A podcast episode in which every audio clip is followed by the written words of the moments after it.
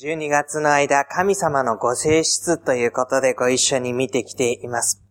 全知全能の神であられ、唯一誠の神であられ、愛なる神であり、救いをもたらす方である。そのことをご一緒に見てきました。でそういう神様のご性質ということのまとめとして、私たちがこのお方とどういう関係を持っていくのかということをご一緒に見ておきましょう。神と私というタイトルになっています。詩編の第23編です。ダビデの参加と出てきます。少しずつ読み進めていきましょう。主は私の羊飼い、私は乏しいことがありません。この書き出しになります。主は私の羊飼いである。ここでは私と神様との関係が例えで語られていきます。一つのイメージです。羊とそれを牧する羊飼い。その関係に例えられるわけです。私たちの社会では、この実際の牧畜ということに関わっている方があまり多くありませんので、羊と羊を飼う者との関係というのがなかなか想像しにくいものではあります。でも、当時のイスラエルの結構な割合の人々が、牧畜ということに関わっていることもありましたので、羊を飼う、その羊と羊飼いの関係というのは、彼らにとっては非常にわかりやすいイメージになっていました。で、羊というのは、まあ、私たちが想像するよりは多分大きなものになります。そうですね。この辺の近くですと、子供の国というのが長津田のあの辺にありますね。で、そこに、えー、羊たちが、えっ、ー、と、飼われているというのかな、えー、しているところがあります。で、そのところをですね、遠くから見てる分には、なんとなく、お、羊だというふうに思うんですけれども、近くに行ってみると結構大きいんですね。えー、犬の想像、大きさを想像してみるとその2倍とか3倍のような感じで。で、え結構なんか怖いかなって思うような感じがする動物ではあります。ただ、えー、っとですね、毛を飼っていくと結構スリムになっていったりもするので、見た目と少し違うような感じもあります。性質的にはえ非常に臆病な動物だというふうに言われています。目がそれほどよく見えるわけではなく、えでも耳というのはよく聞こえている。そうすると何が起こるかというとですね、目が見えていなくて耳が聞こえるということは、状況が危ないということがわかるけれども、何が危ないのかはわからないという、そういう感じになりますので、そうすると余計臆病になりますよね。見て理解して全てのことがわかれば、じゃあどうしようかということが分かってくるわけですけれども、え耳は聞こえていて察知はするんだけれども、何が実際どうなっているのかが分からないということですと、え反対に、え不安や恐れは大きくなるということがあります。で、集団を形成してあ生きる動物だというふうに言われています。群れから離れてしまうと、自分一人になってしまうと、それこそどういうふうに行動していいのかがわからない。だから群れになってですね、お互い体をぶつけ合うぐらいの近くにいて、で、みんながあっちに行くからあっちに行こうというような感じで群れていく動物だとも言われています。で、その羊のとって目となり、声をかけて判断して導いていく役割が羊飼いということになるわけです。で、その羊飼いの導きの中で群れをなしている羊は、その道を得て、その生活の安心を得て歩んでいくことになります。でここにはそれを、私は乏しいことがありませんという言葉で書いているわけです。乏しいことがない。毎日の生活の中で必要なものはすべて与えられている。この先についても心配をする必要がない。そういう意味を持っています。というのは、飼い主である主は、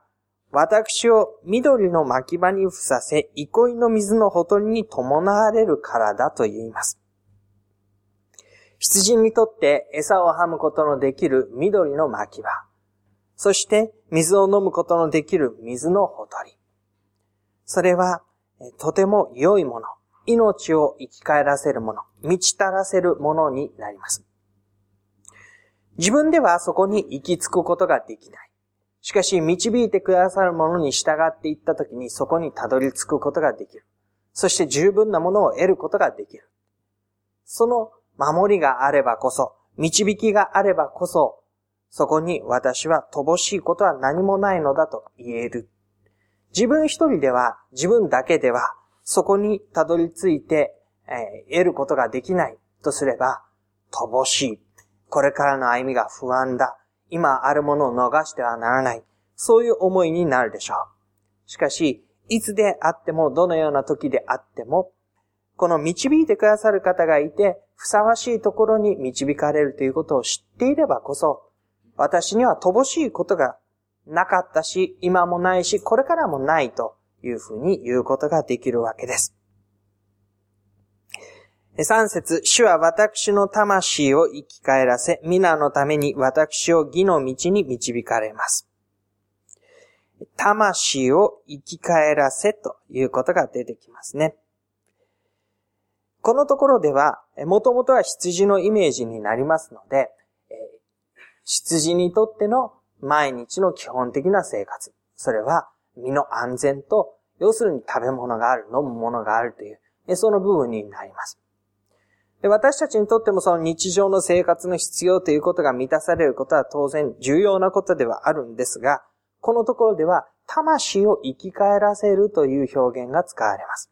それは、衣食住という私たちの基本的な生活、目に見える基本的な生活以上の魂の部分について生き返らせる。つまり、命が満ち溢れていく状態を表しているわけです。で、さらにそれは、えー、皆のために義の道に導かれますと出てきます。で、この義の道というのは、神様との関係の中で正しい道を歩んでいると、そういう意味になります。先ほども言いましたけれども、表面上の食べるもの、飲むものにこと書かないということ以上に、魂を生き返らす。命が、その命の力に満ち溢れ、しかも、義の道に導かれていくのだ。神の前に良い歩み、正しい歩み、ふさわしい歩み。神様の前にこう歩みたいと、私たちも願う歩みに導かれるのだと言います。で、これが、え緑の牧場、憩いの水のほとり以上に、彼らに、また私たちに与えられてくるもの。で、私には乏しいことがないと言ったときに、私たちはどのレベルまでのことを指して乏しいことがないと考えるのかなと少し自問してみたいと思うんです。一年も終わりに近づいてくるその中にあって、今年一年私にとって良い乏しいことがなかったというふうに言ったときに、それは表面上の生活が守られた。まあいろんなことはありましたけれども、という、それ以上に魂を生き返らせ、義の道に導かれたという、本当の私の命の輝きの部分、え充実していたかどうかというような言い方でも良いでしょう。喜んで歩むことができたのかということでもいいでしょう。自分で意識して自分の歩みに取り組めたかどうかということでもいいでしょう。私たちが自分自身の歩みについて、その命が与えられているその命そのものを十分なものとして歩んできたか、生活をしてきたかという以上に命を生きてきたかどうかということですね。そしてそれが神様との関係の中でどのようなものであったのだろうか。もちろん完全に全部素晴らしい良い歩みが毎日毎日全部できたということはないと思いますが、それでも私が神様の前に歩んできたと言えるものであったかどうか、そのことを思い巡らしてみたいところです。え続いてですね、4節たとえ死の影の谷を歩くことがあっても、私は災いを恐れませんと出てきます。で私たちに与えられている歩みというのが、緑の巻き場にふさせ、憩いの水のほとりに伴われるという、日の当たる暖かな、良い、穏やかな歩みだけではないことを、ここに知ることができます。もちろんそこばっかりを四六時中歩むわけではないので、死の影の谷というのは、本来私たちがそこに留まって日陰で暮らすような、そういう歩みではありません。たとえ歩くことがあってもというふうに言っていますので、そこがずっと私たちのいるように縛り付けられて閉じ込められている環境だという、そういう意味ではありません。けれども、確かにこういうところを通るところがある。え死の影の谷というのは、死というものが先ほどの魂を生き返らせというところと対比される命のない歩みですね。希望がない、その後の歩みがないというふうに言い換えてもいいでしょう。影というのは、表にあれば表面に出ていて受けることのできるものが影にあると受けることができない。遮られるということになります。死というものが私と神様との間を遮って影を暗く濃く落としてくるときに、その谷間を歩まなければならない。そんなイメージです。その死の影の谷を歩くことがあっても、私は災いを恐れないというのです。そこには災いを及ぼす、及ぼしかねないもの。ね。その可能性があるもの。危険性があるもの。そこに私たちを誘惑するもの。そういったものは様々にある。そういうものと無縁に私たちは歩むことができるわけではない。でも、たとえそのような中を歩むにあっても、私たちは災いを恐れないのだ。それが私たちに近寄って、危害を及ぼし、神の手から私たちを引き離して歩むようなことを私たちは考えなくていい。不安にならなくていい。恐れる必要はない。私たちは災いを恐れないのだ。それが私に追い迫ろうとも。どんなにそのことの中に私が生まれてしまおうとしていても、私はその災いを恐れることはないのだ。理由は、あなたが私と共におられるからだと言います。この死の影の谷を歩くときも、神はその羊の群れをまとめ上げて、ふさわしい正しい方向に、緑の巻き場憩いの水のほとりに向かって、その歩みを導いてくださる。ここに私たちを縛り付けて、ここで私が滅ぶことを喜んでおられるのではない。いや、むしろそのようなことがあってはならないと、ここから導き出そうとしてくださっている。そんな風にあなたが私と共におられるのだというのです。あなたの無知とあなたの杖、それが私の慰めですと出てきます。四節の災いを恐れないということの理由は、あなたが私と共におられる。あなたの無知とあなたの杖。こう出てきます。あなたという言葉が繰り返されるのがわかるでしょう。この死の影の谷を歩む時の希望の拠り所。その歩みの平安の拠り所は、あなたにある。あなたというのは羊飼いなる主のことです。羊飼いなる主が私たちと共におられる。その方の無知、その方の杖。それが私の慰めである。無知というのは、敵対するものに対して振るま、振るわれるものです。それは、獣が襲ってきた時に、その獣をやっつけるために用いられる道具になります。ありとあらゆる危害が私に降りかかろうとして、災いが襲おうとしても、主なる方は力あるか、見てを持ってそれを取り除けることができる。それを滅ぼすことができる。それが私に近づかないようにすることができる。そのようなあなたの無知。そして、あなたの杖ですね。杖は群れをまとめ上げるために使われていきます。群れからはみ出ようとする羊がいればですね、その羊を連れ戻すため、その群れを整え上げるため、無知は、杖は使われていくことになります。道を指し示し、群れをまとめ上げ、そのような杖、あなたの無知とあなたの杖、それが私の慰めである。この死の影の谷にあっても、私は災いを恐れない。そのような歩みの中で、五節には、私の敵の前であなたは私のために食事を整え、私の頭に油を注いでくださいます。私の杯は溢れていますと続いていきます。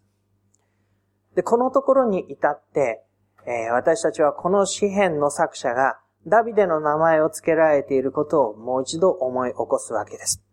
というのは、頭に油を注ぐ笹かずきが溢れるというのは、神に選ばれたしもべの姿を指すからなんですね。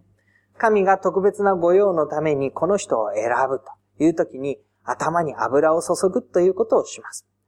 で、その人の杯が溢れるというのは神様から来るもので満ち足りるということを表し、そのことが彼を豊かに潤すということを表しています。大きな力を、富を与えられて、その働きを十分に全うすることができる祝福の表現です。で、そうしますと、あ、そうかそうか。そういえばこの詩篇はダビデの名前がついていた。ダビデが選ばれ、ダビデに力が与えられ、ダビデがこの国をすべ収め神様の技を成していくために必要なものは十分に与えられた。でも、このところにですね、同時に書かれているのは、私の敵の前でという言葉なんですね。死の影の谷であったり、災いであったりということが、ただ単に、私が愚かさのゆえに自分の身に招いたもの、自然災害の中で自分に降りかかってきたこと、突然の病、その他様々なことと、いうこと以上に、私に敵対する者たちが起こってくる。で、その時に、ある人々の敵対は、まあ、言われのあるものかもしれませんし、あるものは私にとっては言われもない、もう本当に降ってはいたような災難だというものもあるでしょうし、あるものは私たちが神様に従っていこうとすればこそ起こってくるような衝突であったり、葛藤であったりする場合もあるわけです。ダビデは誰に追われたことがあったかというとですね、えー、サウルですね、自分の前に立つを、まあ、そのサウルのもとに自分が仕えていた、その主人から命を狙われてくる。しかもその理由が自分が、えー、王のために仕えて良かれと思ってした敵を打ち破ってくること、力を発揮すること、そのことが、かえってサウルの心を魚でして、妬まれて、槍を投げつけられて、命を狙って追われて、そういうことが起こってきたわけですね。で、その後には、子供たちから追われてくるようなことがあります。敵対する者たち、敵国との戦いがあります。そういった中で、あなたは私のために食事を整え、私の頭に油を注ぎ、私の杯は溢れていると。彼は、決して順風満帆ではない様々な歩みの中にあって、神様ご自身が私のためにということを様々に経験してきたわけです。で、そのことを指して六節誠に私の命の日の限り、慈しみと恵みとが私を追ってくるでしょうと。書きます。慈しみと恵みとが私を追ってくるだろうと。で、この表現の中に私たちは、その時間の流れであったり、ことの推移であったりすることを見ることができますね。命の日の限りというのは、その私の命が始まった日から終わった日までのこの流れのことを指しています。で、私はこれから命の日の限りを生きていくわけですね。これから一日一日一日と積み重ねて、生涯与えられている限りはその歩みを積み重ねていく。その命の日の限りにおいて、慈しみと恵みとが私を追ってくるという表現です。この追ってくるというのは何かというと、今まで私に与えられてきたも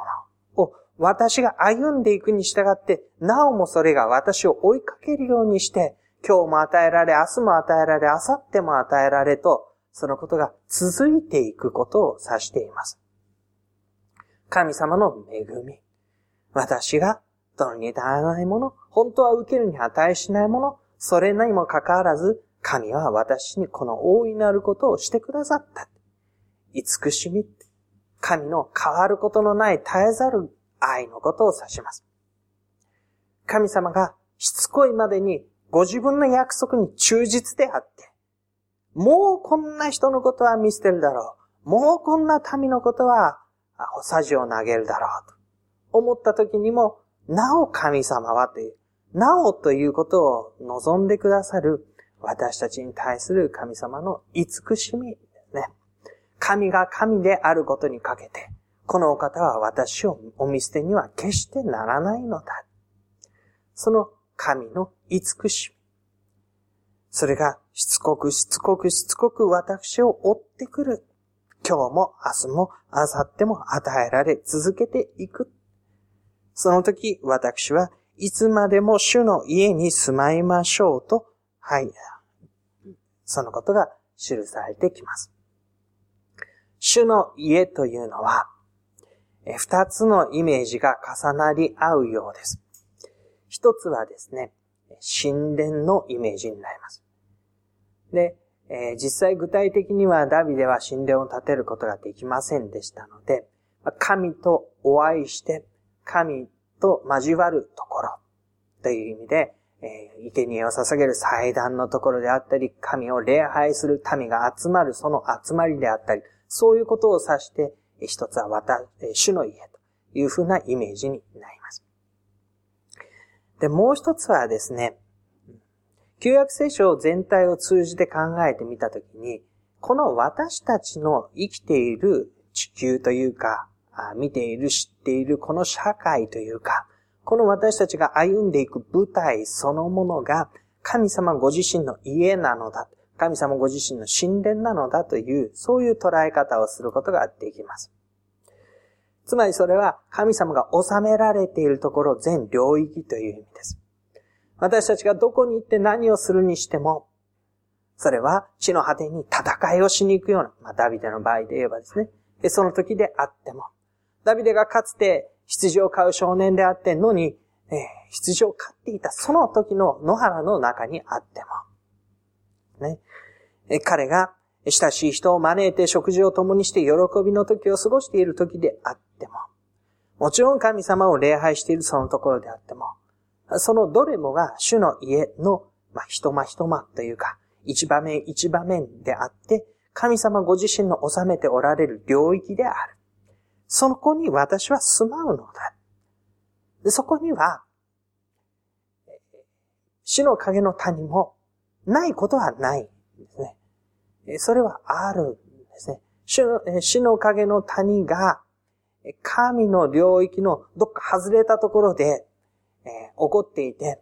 そこに私は仕方なく、まあ、一時的に、えー、追いやられてしまって過ごさなければいけないということではなくて、神の主権の領域の中に死の影の谷すらもある。で、そこを神ご自身が私を導き通してくださる。決して、どっか外れたところを歩んで、そこに神様が、こう、えー、手を伸ばしてやってくれているというよりは、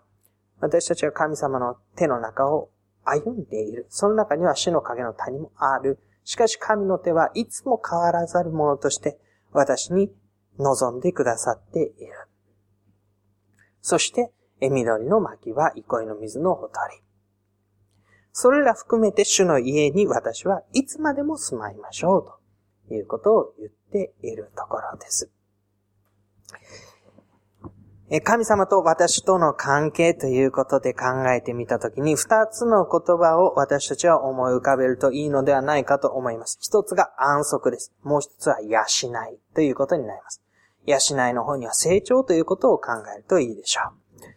まず安息ですけれども、私たちは神の手の中にあって十分な安息をいつも得ることができるのだということです。それは状況にとらわれない。自分が置かれている環境にとどまらない。どのようなものが自分たちに敵対しているか、そのことにもとらわれない。なぜなら、神が私たちと共におられるから。神の手の中にあるから。神が私の羊飼いであるから。そのことはいつ片時も変わることがないゆえに、私たちはそのことに十分な安息を得ることができる。これが一つ目です。で、もう一つは、私たちは養われるのだということです。命が養われ、その命が十分に力あるものであり、まあ、成長というか、これからの歩みに立つことができる。私が今平安である。私が今守られているだけではない。このことはこれから続いていくわけですね。今日も明日もこれから命の日の限り私たちはこの歩みを続けていくことになる。その歩みを養われ続けていくということです。で、この23編の中には、顕著な言葉としては出てこないんですけれども、この養いというのは私たちにとっては成長ということにつながっていくことでしょう。で、この羊の群れが飼われる、牧されるっていうことは、ただ単に守られるということ以上に、その羊一頭一頭が成長していく、ふさわしい成長が養われ、牧されるということがあるわけですね。最後には毛を刈られるためということがあったりするので、そこまでですね、そこの例えを延長して考えると、神様が私たちを養った結果、毛を刈ってっていうふうに考えるとですね、それはちょっと違うかなと思うんですけれども、でも、神様が私たち一人一人の歩みということについて、完成形、意図された歩みということを抱いていらっしゃって、そのことに向けて牧師導いて養ってくださっているというイメージは持っていた方がいいものだろうと思います。で、それは完成形として良いものですね。神様がその羊を利用して、神様の御用のためにして、その羊は使い捨てられていくという、そういうイメージではありません。神様の前に、良い命の輝きを持って立たされていく、そしてそのことが十分に用いられていくという羊のイメージで、そのためにこそ養われるという歩み。で、その歩みが最後の最後まで続くのだということを私たちは今日覚えたいと思います。生涯の終わりの最後の最後の日まで、この命がこの地上で与えられている限りにおいて、この地上において、私たちの歩みは続いていく。そこを神の恵みと慈しみが安息と養いを与えるそれが私たちを追ってくるのだ。そこに私たちは歩み続けていくのだということです。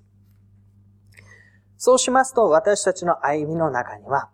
安心というものがあるわけですね。十分な安息ということの中に私たちは安心を得ることができる。平安を得ることができる。何があっても大丈夫だという、そういう安心です。そして、神様の養いということの中に私たちの確信が与えられていきます。